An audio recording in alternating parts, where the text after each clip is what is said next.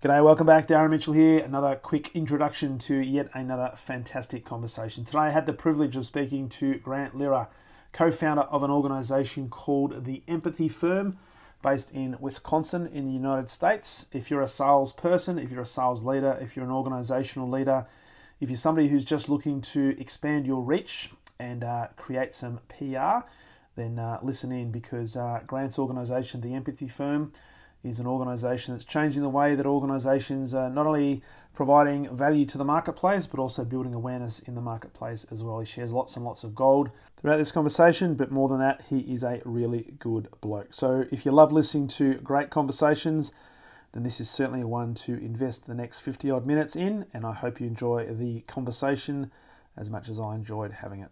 Let's go straight to the episode. Welcome to the Exceptional Sales Leader Podcast with Darren Mitchell. If you're a sales leader looking to take your leadership to a whole new level, then this is the podcast for you. We'll be exploring tips, techniques, and strategies to help you take your leadership to the exceptional level and allow you to enjoy more money, more meaning, and better sales results.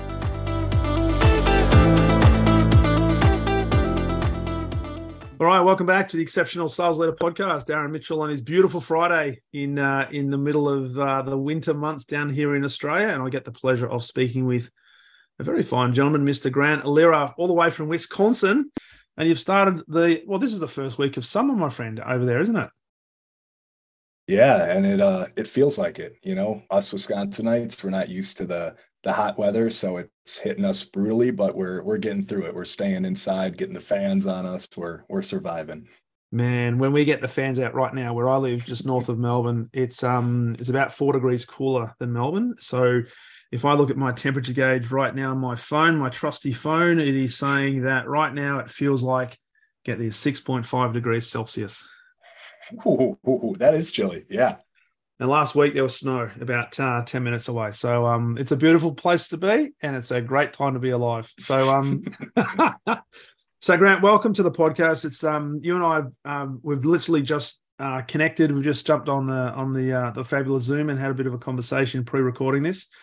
Um, you are the co-founder of the Empathy Firm, and uh, love to delve into this because whilst this is the exceptional sales leader and predominantly we talk about you know sales and sales leadership principles one of the key things around leadership and certainly sales is doing a thing called public relations and getting our message out there and trying to identify uh, our ideal client and how do we create a message that is attractive to those to those potential clients. So i'm really enjoy i'm really looking forward to this conversation. Um, as we said before and if people have been listening to this podcast for a while um, we go off on different tangents. I don't have a list of questions that I'm going to ask you. So this is just a fireside chat. So we'll see where it goes. Amazing. Sounds good. Yeah, sound, that sounds perfect. That's how I like them. I don't like to be on the the schedule on these podcasts where you know it feels robotic at some point. You well, it's really natural. interesting actually. Just before we jump into, um, them, I will ask you a question, and we'll sort of I'll, I'll guide you through this. But um, it's fascinating when I when I do a podcast, and I'll always get feedback after we finish. And and amazingly, most of the times, uh, people are saying, "Well, that was that was really easy. That that time flew, and it was a really easy conversation." And I said, "Well, why is that?" And he said, "Well, sometimes when I go onto a podcast, I've got the podcast host who has a a list of questions as long as their arm, and."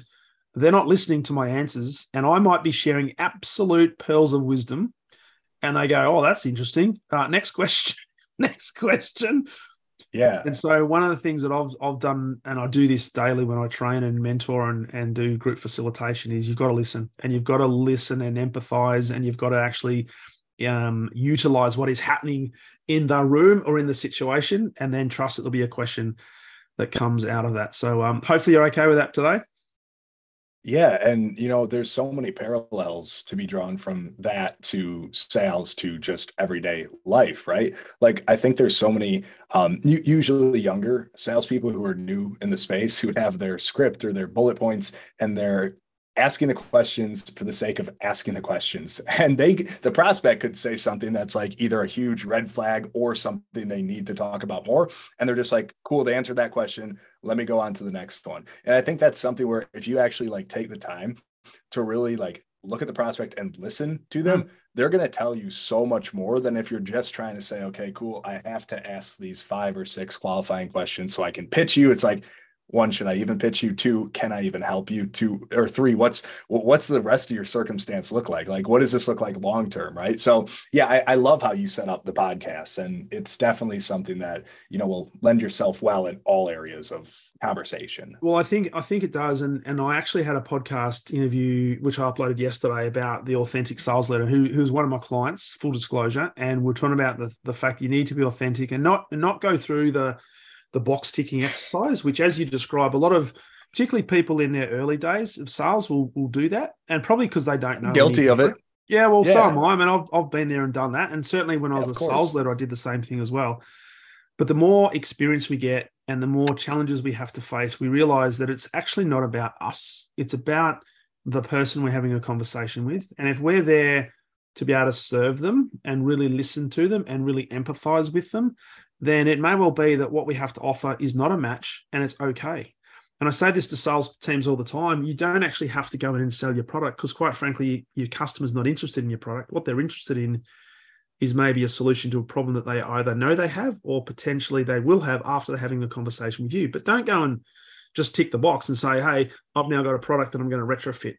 So um, it's it's exactly just, it's yeah and that's one of the things that I also preach is like you do not need to close everybody that you talk to, right? And that's one of the reasons why in that beginning conversation where I'm truly just listening to learn about their situation, situation, learn what they're doing right, learn what they're doing wrong, you know, hear the issues they have. If yeah. I hear something in there and they're telling me their goals and I'm like, this is way out of our area of expertise. We cannot help them with this thing. This is not mm. what our system is set up for.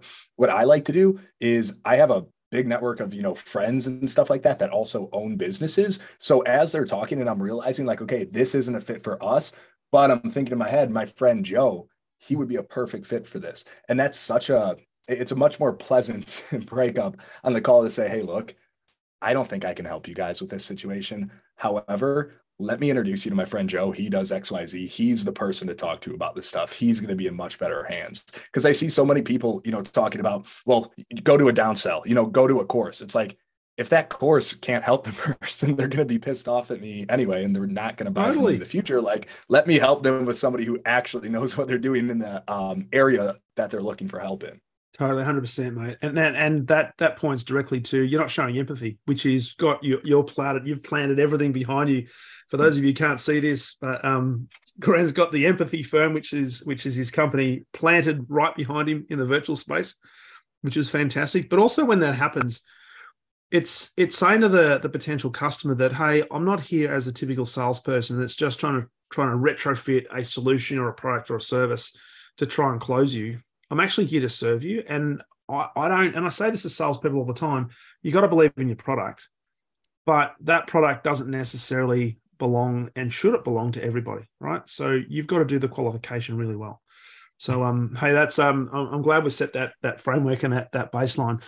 Uh, before we jump into what you do today, I'd love to get a little bit, and certainly for the listeners who are listening to this right now, a bit of a bit of the background to um to Grant. What's the Grant story? Because I know it's um it's a pretty interesting background, and I know you do a few things, but what's the what's the background and, and really what we're getting to is what led you to start the empathy firm? Yeah. So when, when I got out of high school, I didn't really know what I wanted to go into. Um, however, I did join the Army National Guard in Wisconsin. So after high school, I went to basic training. I got to do some really cool things there. I got to jump out of airplanes and airborne school. Like it was a fun time and they paid me for it, right? I was like, this wow. is awesome. I love this. Yeah, exactly. Um, and so obviously, you know, with that comes benefits. They pay for your schooling and stuff like that. So I decided, you know, I, I think I'll use those benefits and I'll go to school. I'm not a hundred percent sure what I want to do here, I'll figure it out along the way, right? I'll figure out what I want to do. And for the longest time, I, I thought I wanted to go into um, human health and performance, like, you know, weight training and overall health and fitness stuff. And the more I learned about it and the more I kind of learned about the actual business and economic space of it, it, it just became less and less appealing to me. But for myself, I really like to help and I really like to coach people. So that was what was appealing about that to me. And now I'm in the spot where I'm like, okay, I don't want to do this anymore. but I know that the sole reason of why I wanted to do this in the first place was out of service, like we're talking about. Yeah. You know, what what would be the natural next step? So I end up actually, and it's funny how the universe works, met one of my friends from high school who went to the same college that I'm going to now. And we kind of reconnected. He's like, Hey, I'm part of this business organization. You should absolutely stop by. I'd love to, you know, introduce you to the people and see if you want to join up. And I'm in my head, I'm like, sure, man, like whatever, I'll join, like I'll, I'll talk for a little bit, but I, I didn't have any, you know, plan of joining. I'm like, I'll stay in for the meeting. I got in that meeting. I sat there and they were talking about business. They were talking about sales and something just like clicked in my head. I'm like, this is what I want to do. This is awesome. Cause I always loved talking to people. Mm-hmm. And if mm-hmm. I could do that in a way that not only selfishly, you know, makes me money, but also more selflessly helps them solve an issue and actually create a better life for themselves. I'm like, that's amazing. So I started to join this organization. And it was actually around this same time. My brother, Gavin Lira, he gave me a call one night. And me and him always knew we wanted to do something in business. We wanted to do something entrepreneurial. And he was really the one that had the itch or the bug before I did. You know, he had some drop shipping stores and stuff that taught us very valuable lessons. Uh, they didn't necessarily work out, but we learned a lot from them. And one night he called me and he's like, Hey, here's the idea I have. Um, I want to do it with you. Are you in? And, you know, he's my brother. I'm like, 100% I'm in. Yeah. So I had an internship at the time. I quit that. Um, I went full speed into empathy stuff, all the while while still being at college. And we just started to fail really, really quickly. And we learned from our failures. So we wouldn't do those same, same things twice. We had some amazing mentors that we found. They helped us a ton. And then from the end of college, you know, I graduated. I've been doing this full time since. And that really brings us into today and you know what we're doing now. We manage an awesome team. We have some amazing clients that i'm super grateful to work with. And it's been a uh, it's been a really really really great learning experience because that's what this whole journey has been right? It's learning. We haven't done this before. We've talked to people who have done this before and they've saved us a lot of time and pain of making the mistakes that they've made. But in large we have to fail for ourselves to make sure that we know the right way to do things. Mm. And we're going to find it. We might, you know, mess up once or twice along the way, but as long as we learn from those mistakes, I welcome failure. You mentioned, um, like I, I hear fast track, excuse me, fast track and and learning from others' mistakes and and almost their experiences can help you go on a go on a like a shorter route, not not to bypass bypass like of the course. obstacles that you have to go through because it's part yeah. of the evolution of learning. But um, I'll just make a note here: coaching and coaching and mentoring is is a key thing they want to touch on. So the you say your brother comes to you and says, "Hey, I got this great idea," and you say, "Yep, I'm in." What was it? Was it something? Was it more about the fact that you you were driven by wanting to do it and, and a desire to do something with your brother, or was it the fact that the pitch of the idea was like this just makes sense like the the stars are aligning or was it a bit of a combination of everything you know truly um my, my brother is an amazing person and I, I consider myself blessed to be his brother. I'm super grateful for him.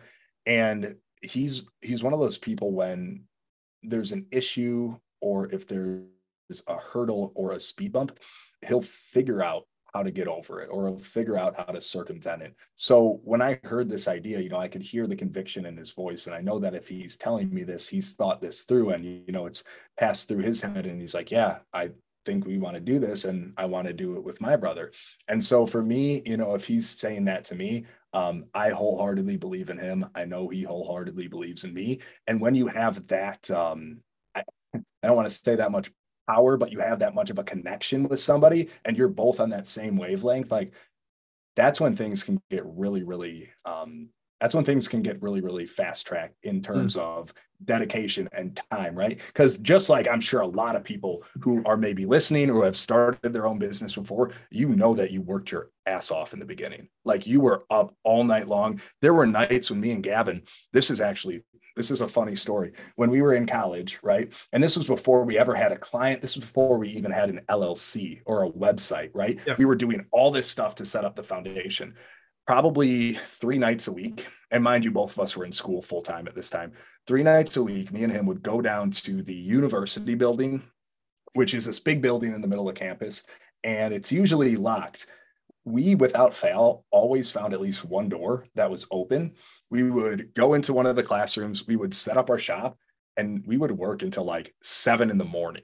From like you know we usually start like five at night seven in the morning get maybe an hour of sleep before class and and head out. But those times there were some of the most like fond memories they were some of the most fun that i had actually doing that with my brother and that was all set up doing the very basic groundwork so to answer your question i know i went down a little bit of a rabbit hole there but i, I really do believe it was because my brother who's is somebody that i admire and trust with my life was like hey I believe in this idea. I believe in you. I want you to do it with me. Are you in? Of course. yes. No, no question. So there was no there was no assumptive close. It was just like, yeah, of course, because there's a there's a trust yeah. there, there's a bond there. And when you talk about connection, you know, when I hear that and I talk to salespeople all the time and sales leaders, that you cannot you cannot sell anything to anybody if you don't have a connection. And when I say selling to, it's not it's not the thought process is well, people are going to be buying. I'm not selling anything because I've got nothing to convince you of. But yep. nothing is nothing is possible unless there is a strong connection. There has to be a rapport. And what I'm getting to here is the empathy firm and the and the name behind that and the purpose behind that. Because you know, as a as a salesperson, as a leader, as an entrepreneur, you're there to serve, which means it stands to reason you have to be selfless, which also means that you have to have a high level of empathy with people in order for you to be able to serve and solve problems.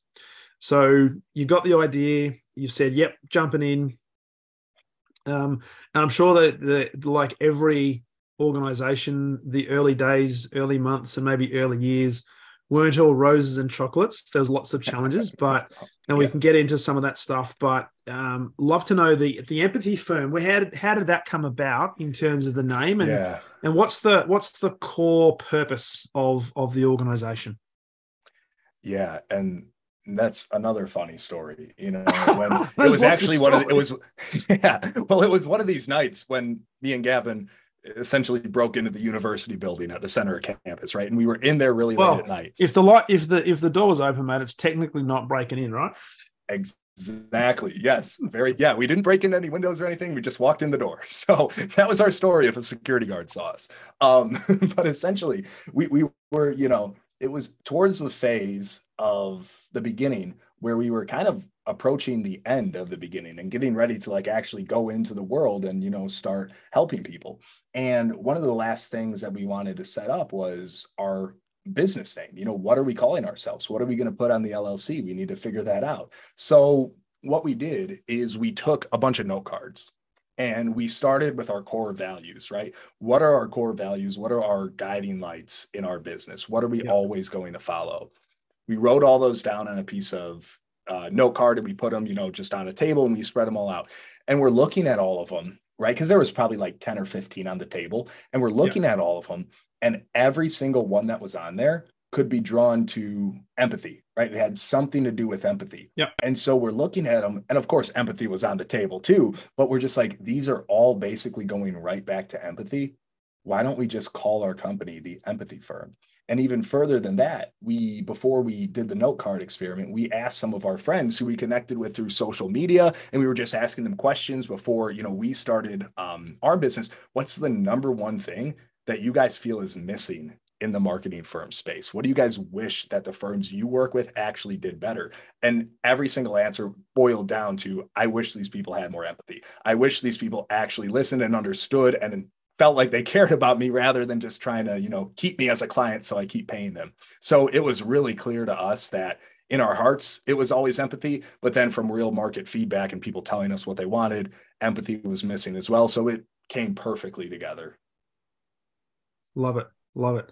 And as you as you're talking there, you're talking about your your values. I'm just um, I've got your website up here, and um, yeah, yeah. I often and I often do this with sales teams and, and businesses as well in terms of because I'll all say, yeah, we value this and we value that, and so well, that's fantastic. But what are your values?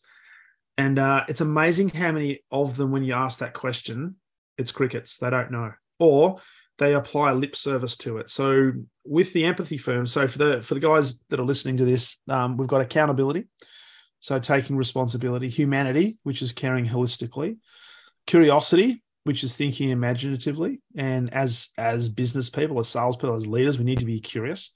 Initiative, um, acting courageously, which is I think is fantastic. Transparency, practicing honesty, fascinating, which doesn't necessarily always go hand in hand with big business, big organizations. Um, the last yeah. one is tenacity, persevering creatively. And so that that's that's the empathy firm. Now, hundred percent.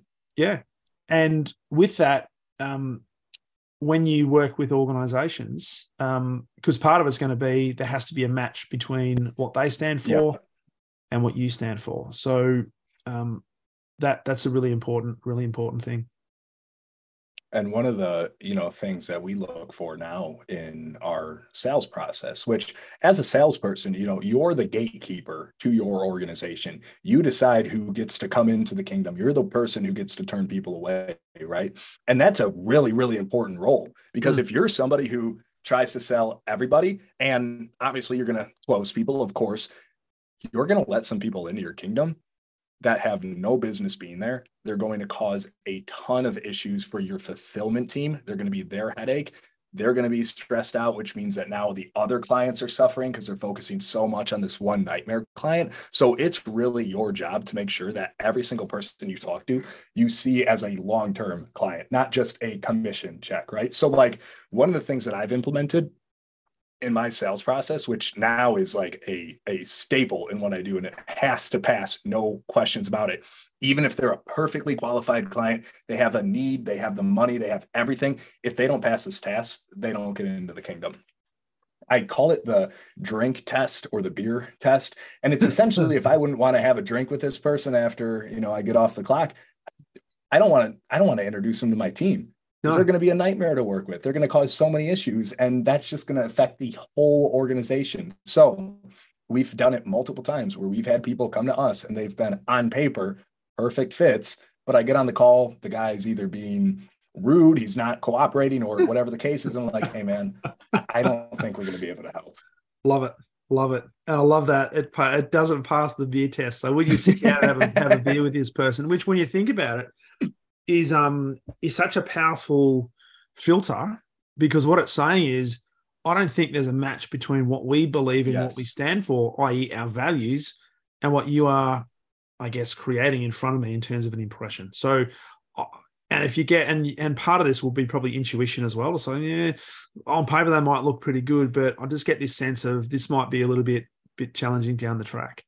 So it's a and, it's a good thing to think about and you know like there are some people who are genuinely good fits but maybe they're not like what we would consider you know super friendly and like really excited to be on the call. They're just there to understand you know if you guys are the fit to help them. And for yeah. me i think that's perfectly i think that's perfectly acceptable. You know i don't need to be like our client's best friend. And if they're down to business and they just want to know if this is the fit that's perfectly fine with me. I think there's i think there's two realms in rapport building I think that the first realm is the realm everyone usually thinks of when they think about rapport. You know, how's the weather? Where are you from? All that stuff. And that's great. You know, that can build rapport. But I think one of the more powerful ones is respect. Like, do you respect the prospect? Do they respect you? Most times I found when there's a client who or a prospect that ends up, you know, taking that more I'm here to figure stuff out approach, but they're not being rude or anything like that. Yeah. I'm yeah. perfectly fine within the beginning, building no rapport, jumping into things, and then challenging them when I hear them say something that, you know, for my experience working in this field, I haven't seen to be true, or just something that I see flawed in what they're doing now through, you know, learning from failures of mine or our clients. So, yes. and that becomes powerful when you can like, I don't want to say call them out, but let them know, like, hey, I don't agree with that. And here's why. What do you think? They're like, hmm, that's actually a good point, Grant. I didn't think about it that way. You're that's a great way to build rapport because they're looking at you as that expert, trusted friend, right? That's who they're looking at you as. And you notice friend is last on that oh, list. Oh, absolutely. expert, trusted friend. So th- that's just another thing that I've kind of learned is you don't always have to be the person's friend, but you want to make sure you're doing what's best for them. Oh, 100%. And as you said, through that process, you can actually build rapport because you don't have to agree with everybody. And there are too many people out there, and I see it all the time in the sales game that salespeople want to build this, and it's almost like this artificial rapport. They want to be friends with the prospect so they can get on their right side. So it makes it easier to then use the sleight of hand to get the product underneath them and all that sort of stuff. You got to think about where does the balance of power sit, and it comes back to your belief in, hey, I've got the elixir here. I just don't give this to anybody. So what I'm here to do is actually identify whether, first of all, you have a problem, and the second thing is, do you want to solve that problem? if there's the answer to either of those two questions is no, then there's no point us continuing a conversation. Yeah. And, hey, we've got a connection, but you know, have a nice life. Go and drink beer with somebody else. So when you think about the the the empathy firm, because I'd like to talk about the the problem that you solve in the marketplace. So yes. we've done some work in terms of come up with the name. Um, we've got the values. We know what we stand for. Uh, so what is because people will be sitting there thinking, oh, what is the empathy firm? What does the empathy firm actually do? Because it's a really interesting name for a company. So Grant, what is the what is the problem you solve? What do you what do you provide to the marketplace? Well, what we do is we essentially help people build personal brands, build their um, industry thought leadership, and build new warm organic lead bound or excuse me, lead gen channels through conventional and non-conventional media. So what does that mean? Essentially what we do is we get people onto podcasts where they have their ideal client profiles as listeners. So they're getting introduced to this big audience of people who had no idea who they were beforehand. They get to rapidly like, know, and trust them through listening to that person for a 30, 40 minute interview. And then something cool that we created, um, not terribly long ago, you know, probably less than a year, um, we, we, we noticed that, you know, these podcasts would have 45, 30, an hour long of just raw footage. Yeah. And we're looking at that and we're like, wow, I think that one of people's biggest fears, or maybe one of their biggest pain points around actually doing content in social media, is just the time it takes. Because yeah. if you like, I know that I'm this way if I was to try to like record short form video content for 60 seconds, right? That's how long it is. It's going to take me 10, 15, 20 minutes sometimes to get the perfect take, get everything right. And then you're on to the next one. So now, we looked at that saying, and we are said, you saying you don't, um, you don't do it in one take? no, no, no. No matter, uh, no matter what anyone says, I do not do it in one take. I promise you that. And if you look through all my deleted videos I have, there are thousands of them where it's like it's so many takes. But that's why we look at this and we're like, people are so you know naturally flowing and stuff like this especially when the host's good it's super easy just to have a conversation and not be in the mindset of i need to be perfect on camera and so we looked at that and we created what we call the michelangelo system why we call it the michelangelo system is because you know the sculptor michelangelo he always said that he saw the sculpture in the block of marble before he ever put hammer to chisel and started, you know, creating it. And that is exactly how we feel about podcasts. We know that the content's in there. We need to be the people to chisel it away, make it pretty, and actually give these people something to now the juice that they're, or the, yeah, the juice that they're getting from this squeeze is not just podcast and it's not just the brand industry leadership. It's not just the warm lead gen. Now they're doing everything else on social media. I mean, everything. We we repurpose the crap out of this stuff. It's crazy how much stuff that we actually give our clients for it. And I'm I'm getting excited talking about it because it was it took us a long time to build the system and now that it's up and working, it feels so good. so I hope that answered the question of what we do. Well, it, well, it does because the other the other part of this, of course, is um, like the ideal the ideal customer, right? Because yeah, like I've I've been doing a podcast for well, since since April 2020. So when COVID nice. took a took a, a stranglehold, we thought, you know what, we're being locked down. I'd been uh, I'd been talking, you know, what should I say, procrastinating over the past five years before that. So oh, I must get to a podcast. I love to do a podcast. And then just eventually all the excuses were removed because we were locked down, right? So hey, we just, got the time now. you know? There's no excuses, dude. So you know, cut the shit and get on with it. So I have, and and I think I'm, I'm approaching. I think that this episode today that we're doing is probably 592 or something. So we're we're getting there. Whoa! So nearly nearly to 600. Good on you for the consistency. Yeah, but it's um, but it's a case of the, the same thing. It's it's just a, it's a slow burn, but it's a it's a regular burn. And as we've talked about, you know you, you get people coming from all over the place who just happen to come across it and you start to build your network and and so how do we how do we fast track that so what i'm what i'm now thinking of is is people who are out there who may be a in a sales role. They may be in a sales leadership role. There might be a small business. There might be a large business trying to actually you know penetrate a certain market or expand their reach without going through the traditional marketing funnels. Um, it sounds like this this approach is a really cost effective and um, uh, pr effective process. Would that be fair? Yeah and you know i'm biased of course but yeah, yes i do agree with you. Um, one of the things that at least i think is really unique about podcasting when you're looking at all the different marketing channels that we're all you know familiar with a lot of those channels that we're thinking of instagram ads youtube ads google ads they're an intrusive form of marketing. And what i mean by that is when somebody goes to let's say youtube for example and they have a youtube ad pop up I don't know a person that sits through and watches the ad all the way. Most of the people I know have their mouse hovering over that skip button and they're just waiting for it to count down, right? If we're on Instagram, we're so like ad blind now, we don't even realize when the ads come up and we just scroll right past them. That's we're not there to look at ads. We're there to see mm. what our friends are doing and stuff. Yep. So yep. that's it that so that's what's interesting to me about those forms of marketing which are intrusive.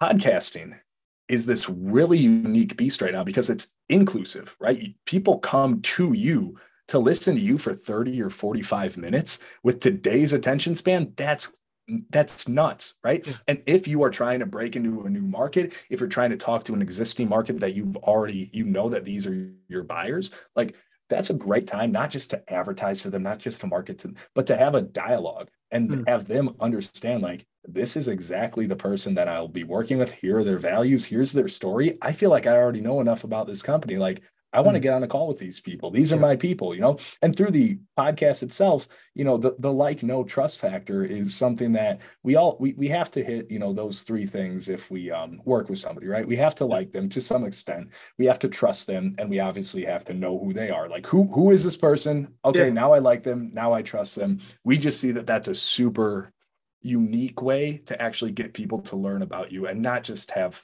marketing shoved down their throat. It's a um when when you're talking there, it sounds and in my in my brain, I'm thinking, yeah, Grant, this is common sense, right? So yeah. it, it, it makes so much common sense, and yet I think I think we as business people, as business owners, as leaders, as salespeople, as organizations, as executives, we tend to overcomplicate stuff, and we we tend to ignore the fact that the simplest approach is often staring at us in the face. And for whatever reason, we're saying, no, no, that's too easy, right?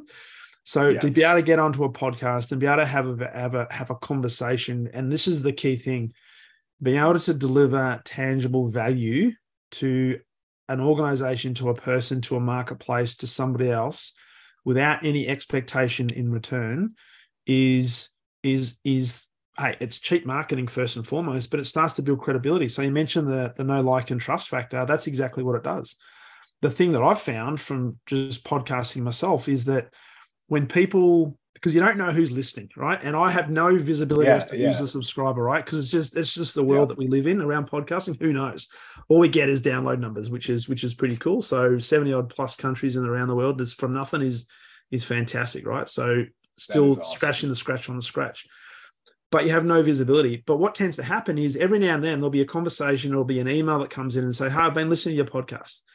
And I don't know this person from from Adam, but when we get onto a Zoom call or a conversation, because they've been listening to me, I have already established a level of credibility. So it's almost like they already know me.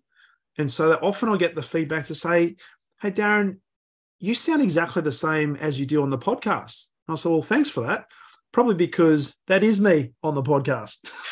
so, so, and and the thing is, it's evergreen as well. So I'm sure you're finding this with with the work that you do that you know getting people on podcasts and to to start to I guess spread their wings and add value. It's evergreen, so it's always out there. Yeah, and it's you know something where it's absolutely the popcorn effect, and that's something that I think if people have grown their own business or even just looked at their own arc of their life and how they've kind of grown to the person they are today. The, popcorn doesn't pop right away, right? You have to place all the kernels in the pan, and the more kernels you place, you know, all of a sudden, pop, pop, pop, pop, it, it all starts. And and that's exactly how I look at podcasting. Because in the beginning, you know, yeah, you might have a few leads immediately reach out to you and start, you know, asking more about what you do. But once you have that, you're sitting essentially in 30, 40, 100 different online lobbies just waiting to talk to people. You're on these digital stages waiting to talk to these audiences who are listening. When yeah. you can do that to up to 100 stages at a time, like that popcorn starts to pop and it's pretty it exciting when it does it does it does so without um without going into the negative i do want to talk about challenges and yeah and and in in any business in any enterprise in any sales career any career per se any life there's going to be challenges. So, can you talk to me about some of the challenges that you and Gavin have, have experienced um, establishing the empathy firm and and you know you're four years in um, or four or five years into the into the business and you know you've built a pretty good following and and got some great momentum which is fantastic. Because um, what i'm looking for is is uh, as you mentioned before the coaching and mentoring part you would have gone through some stuff that others who have gone before you yeah. have experienced, which meant that you could learn from that. But I know that there's people who are now working with you or now listening to you who are now going to go through something similar and get something from what your challenges have been so they can have a bit more of a shortcut. So the the I guess the I guess the, the for want of a better term, the go-to-market strategy becomes a little bit closer, a little bit slower, quicker because of the experiences that you've had. So what were some of the key challenges that you had to face with with Gavin in the early days, or even still today? Yeah, yeah. There, there's two distinct ones that come to my mind. The first one is targeted more at the salespeople, the frontline troops, the people who are the, the gatekeepers, right? That's where this one's targeted at. When I first got into sales, like I said, I, I sucked and you know and you know what i'm talking about when you go back and you listen to those calls when you were first like ever doing sales, you can't you can't listen to them. You're like, okay, I have to shut this off. This is making me like physically uncomfortable listening to myself like this. I hate it. And I think that was something where I fully expected that I wasn't going to close a deal for, you know, four or five months. Like I just knew I was going to have to go in there, fail, learn my system, learn what people actually want from us, adjust everything about what I'm doing to present it in a way that makes sense to them. Right. Mm-hmm. So for me, it was really like being too dumb to quit and just keep doing what I'm doing and knowing that hey if I do this enough and this goes this is true of anything in life. If you do something long enough even if you feel like you're horrible at it right now if you're consistent with doing that thing you are going to improve. So a big thing that I had you know the um I, I had a lot of pressure on me because it was just me and Gavin in the beginning. I was the gatekeeper to the company. I was the one who was actually setting the business up for success because we needed clients to have a business, right? You yeah. won't be in business very long with no clients. And so that's an that's a massive amount of stress. You know, whenever we had that meeting, which back in the day we were prospecting 100% ourselves, it was all manual. So whenever that meeting came up on the calendar, like that that was that was time to perform you know yeah. and before i really knew what a good sales pace and conversation looked like um I, I blew a lot of those and it was really I could have let it discourage me. And I've could have, you know, gotten in my own head about it and really just said, I'm not good at this. I don't think this is for me. Maybe I should try something else. But going back to the being too dumb to quit, what went wrong there? How can I fix it? And the biggest thing that helped me through that struggle was watching tape and watching myself and listening yeah. to myself. What I would do is I would, this might sound insane, but in the beginning, what I would do is I would watch the recording in its entirety, just as is, right? Then I would watch it again with no sound, just body language. Yeah. And I'm watching that and I'm looking how the prospect is and I'm looking how I am. Then I'd watch it again with no visual, just listening to our words and listening to how we're saying. And when you kind of strip those senses, you know, when you lose one sense, others get stronger. And yeah. you can tell, like, my body language looks quite crazy. I'm swaying all over the place, like I'm doing all this weird stuff. I wouldn't trust me. I look insane. Or you hear in your voice, you're like, this guy, you can you can hear that this guy is on commission. Like he is so eager and he's telling this person why he's going to do all these things. Like I that makes me uncomfortable. I don't like that either. So that was a huge thing to realize. Like, hey, I need to change these things. and then just making those changes each day, getting a little bit better until again, the popcorn, right? Yeah. So that's the first thing that we struggle with a lot. Second one's a little quicker. Um, but this goes for more of the the owners, you know, the entrepreneurs, that kind of stuff. Your your product needs to be on point. Because if you have a salesperson and they're closing these deals and they believe in the company, you're you're you're going to be great. You know, especially if you have good fulfillment. If you don't have good fulfillment, that salesperson's going to have to work a lot harder because they're going to be have to they're going to have to be closing clients every month to fight your horrible attrition issue. Yeah. And they're eventually going to hear about this. They're eventually going to hear either from a prospect they closed that the system was awful, or just from like looking internally at team emails and stuff. They're going to be like, oh man, maybe uh this system that I'm, you know, saying is so great actually doesn't work. And even if they're like, no, no, no, it's it's not us, it's them. And they tell themselves that like everything's fine. Subconsciously, that's gonna soak through into the sales conversations. And they're gonna be like subconsciously being like, ah, yeah, man, I, I I think it'll work for you guys. I mean, maybe, you know, and that's something that then is just gonna have this whole effect of like, now we can't get clients in the door because our salespeople don't believe in us. Now we can't keep clients because our systems are horrible. Take the time, actually set up a system that works and gets results repeatably. Make sure that you have systems and processes built out so you can hand it off to anybody and they can do it because that is going to affect your entire organization from the fulfillment backend team all the way to the frontline salespeople. It's a great, it's a great answer, and I, I fully agree. And one of the one of my key philosophies that I share with sales teams all the time is the sale doesn't actually start until after the sale is made, right? So if you're Yeah, yeah. continuing to to sell, sell, sell, that's great on the front end. You might have a salesperson that's check picking up the commission check and they're they're happy. But if you cannot continue to deliver according to the promises that have been made, then you're going to start to unravel the sale and it's going to be horrendous experience, not just for the client, but you won't have a sustainable business. So you've got to have a good product, as you as you said. You've got to have um, trust in your processes that you can deliver on the promises that you make to the marketplace. Because my my own experiences, having um, done a lot of things over the years and buying a lot of stuff, is the great salespeople are the ones that never let you go. And that's not a derogatory term. It's the ones that actually show a genuine interest in you and they show a genuine empathy in you so that after the sale is made, it's not just one transaction. They're going to make sure Yeah. that what they delivered, the company delivers, that you're happy Yeah. with it. If there's any challenges, they want to know about it so they can have input in how they've improved the process. It's not just because because then when you see it, okay, you go and buy a car, and most people don't hear from the salesperson from the moment they sign the contract for the car, right? Yeah. the great salesperson is the one that knows when your birthday is, knows you got family, knows you got kids, knows what footy team you break for, knows all this sort of stuff, and keeps in regular contact because that says, hmm, they're interested in me, they care about me. Um, and maybe when there's people that I know in my network who might be in the buying cycle for a new car, that person's going to be the first one I think about. And that comes back to the trust factor. Hundred, yeah, a hundred percent. It's so That's spot on. so what you say there is okay and what i get from that is you said you're too dumb to quit right so you didn't know and that sometimes naivety is probably a good thing and i say this to sales you know new salespeople all the time don't get too ahead of yourself right? Just always be conscious of never thinking you've learned everything. There's always something new to learn. So just have a voracious appetite which comes back to one of your key values as, as curiosity.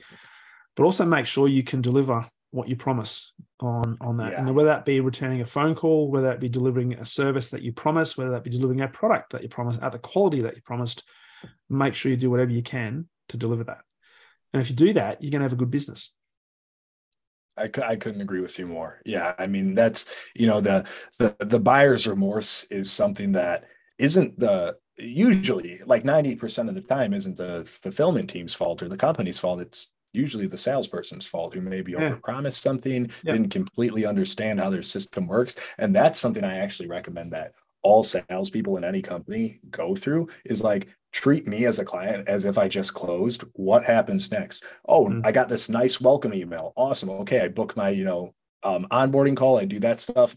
Now what? Like, what do I Yeah. do now? Because we, we, you know, me and Gavin treated ourselves as the clients in the beginning. Um, because one to test systems and make sure things were working right, but then also Yeah. to make sure people know, hey, we drink our own Kool Aid. We do this stuff too. Um, and through that experience of actually being a client of empathy, that makes a big difference. And I'm still a client of empathy now, right? And through that process, I learn and I can even see things before, you know, a client complains about them. I'm like, oh, hey, I didn't get a notification about this one. We need to look at how we're actually booking these notifications to make sure they pop off. Or hey, I never got an email from this host. Did they email us? Yeah. They did. It just went to you know a different inbox. Like okay, we need to standardize who. So you as a salesperson, you know, if you can, I understand this isn't applicable to everybody, but if you can be a client of your own service, a mm-hmm. hundred percent do it because not only will you reap the benefits of your system, you'll also see, oh hey, this is how it actually goes. I thought it went this way, and this is a downfall of our system. We need to address this here. That's it. That's it. And and that, that is that is a that is a key point because there are so many examples, and I and I'm I'm a living one when I was in corporate. You know, being a being an employee of an organization and then being customer of an organization. Uh, it's almost like which one doesn't go with the other one it's not we say we're very customer centric but you try working for this organization and uh, i'm not quite sure that we've got our values aligned here um, so it's just very, very fascinating. So, um, the other question I wanted to ask you, of course, um, around this is um, size of organizations, and are you predominantly at the moment just North America based, or based on podcasts? Um, are you? Do you have the goal? I'm just going to put words in your mouth for global domination. yeah, short answer is 100%. Um, so right now, you know, our our ideal client is anywhere from the 20 to 200 employees. We find that that's a pretty good company size that we see good results for. Um, and we do have clients from overseas, you know, from London, South America, stuff like that. So we are um, global um, in the sense that it's cool because a lot of the times, you know, podcasts don't necessarily have a region. You know, they can reach people all over the world. So mm. obviously, there are some podcasts that are based in, let's say, like Latin America that would be more listened to by a Latin American audience. But there's absolutely still going to be people in North America or in, yeah. you know, London that are listening to this podcast. So it really comes down to like, well, is your client somebody who lives in this region or does it look like this persona? Because if it looks like this persona, we can get that client from everywhere. If it's yeah. somebody that lives in this region, podcast uh, podcasting is pretty horrible at targeting geographically, so we're probably not the right fit. Yeah, yeah, no, makes sense. And and the and the fact that you've got such a global platform of a podcast, as you say, because I had no intention when I started yeah. one. I'm thinking, you know what? If I get two or three listens from the, you know, some of the old mates or some of my network, happy days, and then all of a sudden I'm getting, hang on, Wisconsin, South America, I mean, the US. The US is the second largest audience for me, right? Which is fantastic, and it's just it's just unbelievable. Use yeah, and you, exactly, and you said you you're listened to by like seventy different countries. Like that's nuts. Where else can you get a reach like that where people are not just watching a short video or something, but listening to you for 30, 45 minutes? That's insane. insane. Totally insane. Totally insane.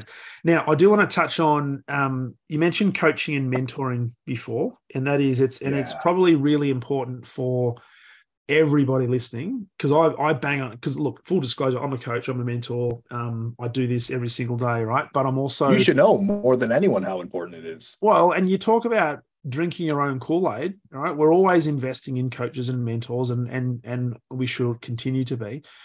How much how much of and look you don't have to necessarily have a mentor that you pay because mentors could be yeah. people that you read from a book or yep. you listen to a podcast that can become a mentor for you. Um how much how much of an impact for you and Gavin has mentoring and coaching been in the not just the development of the empathy firm, but the I guess the progression of where you are right now and and what's yeah. what's to come. I, I think I can safely say that having quality mentors has shaved, you know, maybe generously two years off, maybe more of our, you know, growth curve. And it was something where, and, and this is so cool in my opinion, we have the internet at our fingertips right now. And all of these mentors are out there on the internet, whether they're on LinkedIn, whether they're on Instagram, whether they're on Twitter, whether they're anywhere.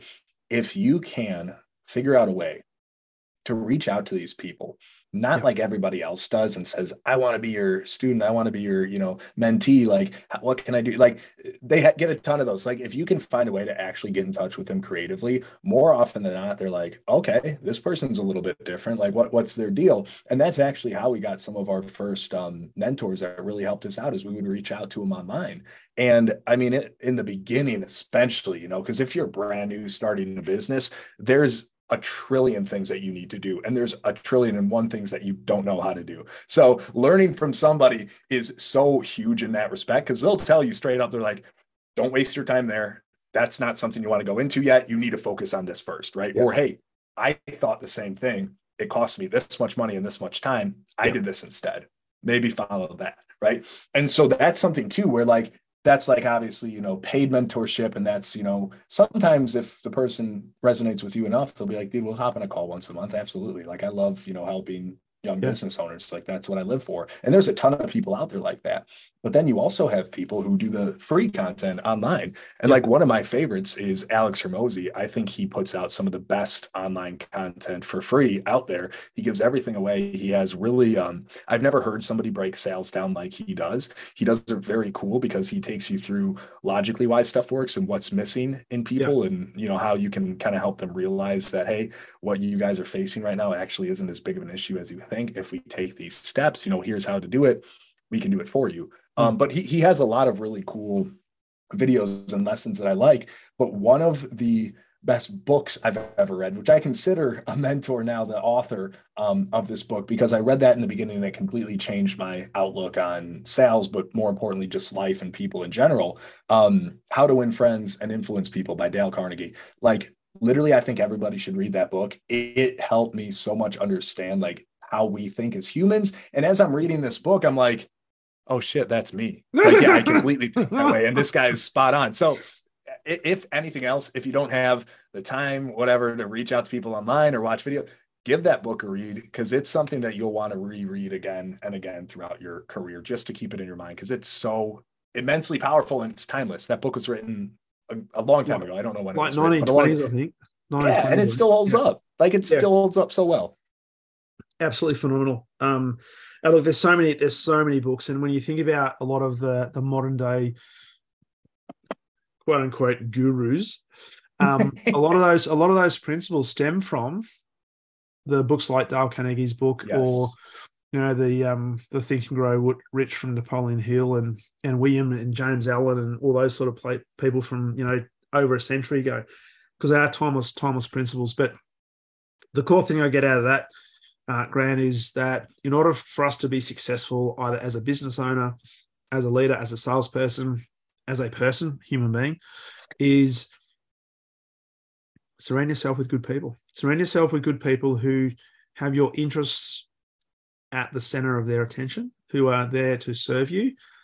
They are not there to take from you. And if you can do that, it'll be a lot easier for you to be more naturally empathetic and just watch what happens hundred percent. And if you surround yourself with people like that, you know, there there's a sense of um not competition, but there's a sense of like, okay, these people aren't slacking off. These people are doing really impressive things. I'm not going to be the one who slacks off. Like I need to up my game or I need to do something else. You know what I mean? I need to keep on track with these people because we're all winning together. Like we want that to happen. And I think Absolutely. it's equally true when, you know, you meet somebody and maybe you think they're something and they turn out not to be. To know when to cut those ties and know when in the long term that's not going to be a person that's beneficial for your goals and your vision. And it's it, you you it takes a lot of empathy in yourself to realize you have to do that because it's not fun and it's definitely not easy. But it's something that you owe to yourself to make sure that you're setting yourself up and your family your legacy up for you know as as as well as you can. And sometimes unfortunately that does look like you know not talking to some people. Oh, absolutely. But and and this is the thing, and and somebody who was somebody said to me the other day, it was just it was just a it was just a salesy conversation we're having, and he goes, "Oh, there's so many people out there that think there's just a limited number of customers." And it was in the context of it was in the context of corporate because there are some people who are very protective of their patch and you know yeah, don't come into yeah. my area. And he goes, it's ridiculous because there's an abundance of customers. The only time there's going to be a limited customers is when people stop having children right? So they don't don't worry about the fact there's no customers out there. because there are customers everywhere. There are clients everywhere. Yeah. We just have to figure out what's the problem that we are going to solve. How can we solve that problem? And do we have clients, potential clients who might be interested in understanding whether they have that problem and whether they want to solve it? That's it. That's my job. well put. Yeah. I mean, that's literally all it is. And like within, you know, there being unlimited customers, there really are. And the way that we look at, you know, competition for those of you listening that was air quotes um it's something where we we like regularly talk with our competition and we ask them what's working what's not. They give us feedback we give them feedback we exchange you know stuff that we found out. Because the thing is when you're working in the same industry with people your prospects are going to know everybody. Everybody who owns the businesses are going to start to know each other and you know know of each other. And it's something where if the person wasn't a fit for you they're probably going to continue looking for a service like this and they're going to go into a different um, company that's mm. doing relatively the same ish service right? Yeah. if they get burned by that person they're swearing that off forever. They're swearing that off to their friends. I tried this i got burned. It sucks. I'm never doing it again. I don't think you should do it either it's like well okay that's a great way to kill off the industry right there right like we yeah. need to keep you know a rising tide lifts all ships that Correct. was a saying my mentor taught me and i think that's so true, especially in this context. Oh, mate, just and that's that's that is, and we, have gone we've gone nearly an hour, so we'll, we'll wrap this up in a. You second. were right, man. These um, these do fly by. but but it's it's a it's a great piece of sage advice because you never ever because there are so many salespeople, and I've I've experienced it as well, and I've been guilty, you know, both hands in the air here that you, you do find yourself getting sucked into the vortex of of belittling your competition or being disparaging to your competition, and all that does is it just diminishes your own credibility. So don't do it. Of course, don't do it. If anything, build them up. By all means, ask questions of your customers as to why they like doing business with your competitors or why they don't. Because that's just that's just common sense, and it's just it's just information you can gather. But don't don't sit there in the misery loves company party and and both look at a competition and, and disparage them because that's only it says more about you than it does about them. So, oh yeah, so yeah, mate. Um, with that, as we wrap this up, there's been a, a great conversation. As we said, time goes really quickly. Um, for yeah. somebody listening to this right now who maybe is interested in how do I expand my PR? How do I expand my reach? Um, what first of all, what advice would you give them? in terms of how to maybe change because a lot of people might be just wedded to well i'm just going to use linkedin i'm just going to use youtube i'm going to jump on tiktok and do some really weird videos and that'll get me a bit of bit of market penetration so what advice would you give them and the second thing is how can people reach you um, to learn a little bit more about you but also about the empathy firm yeah, to answer the first question, which is a great question, you know, how can I start to do this myself? And there is a ton of ways to get free press um, that people don't necessarily realize. Now, it's not easy and it's not quick, but oftentimes that's what comes along with it being free, right? There's a ton of ways to uh, start to build your personal brand and build communities. And I, I won't sit here with exactly how to do it because you can find all that stuff at YouTube. If you look up my brother, Gavin Lira, he actually walks you through step by step exactly how to get free press. He walks you through exactly how to get published on some of these publications and stuff along those lines. You know, that's out there.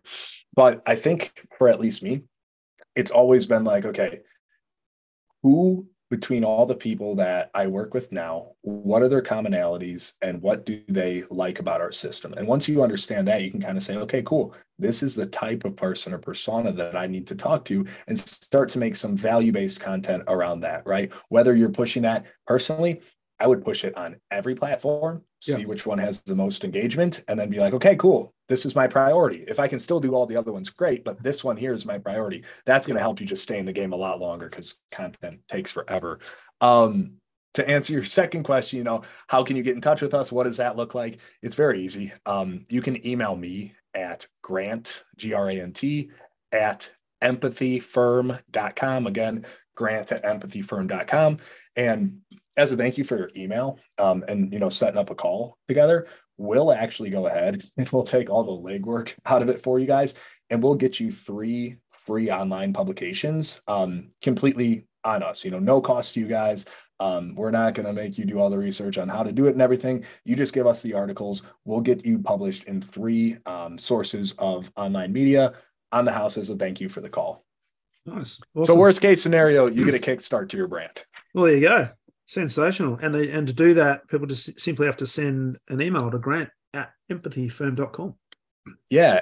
And just when you send me that email, put the um for the subject line, just put the title of this podcast so I know where Yeah. you guys came from as well. Yeah. And then I can, you know, say, Oh yeah, I remember that podcast. I had a great time there. It felt like it felt like five minutes. And I looked It at my did. clock and it was an hour It's nearly later. an hour.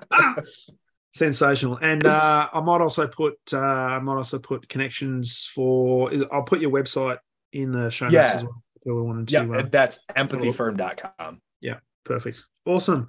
Grant, been an absolute pleasure, my friend. I know it's uh, late on a Thursday evening where you are in Wisconsin. I think it's probably around 10 past 8 p.m. So either you've eaten or you've eaten already or it's about to be dinner time for you. Um, I, I ate before this and you know I had a break in my day, which was actually about 45 minutes. So I'm like, okay, time to go down there, make something quick, get get in the zone, get everything set up. So I, I'm not gonna lie to you, I was racing the clock when I got up here. well, I won't tell you that I had about five minutes grace myself because all the stuff I was doing this morning. But um, but uh, it's been fantastic having a conversation with you, mate. Thank you so much for uh, being a guest on the podcast. Um, added lots and lots of value, and um, I always um, I always like the fact that when I get off a call like this, it's about what have I learned, and um, I've learned a stack. So greatly appreciate you sharing your pearls of wisdom, and all the very best with the empathy firm as it as it moves forward. Yeah, Darren, this was a blast. Um, you're a great host, and I, I really appreciate coming out here. Awesome, buddy. Enjoy the rest of your Thursday, and uh, we'll talk soon. Likewise, peace out. Cheers, mate.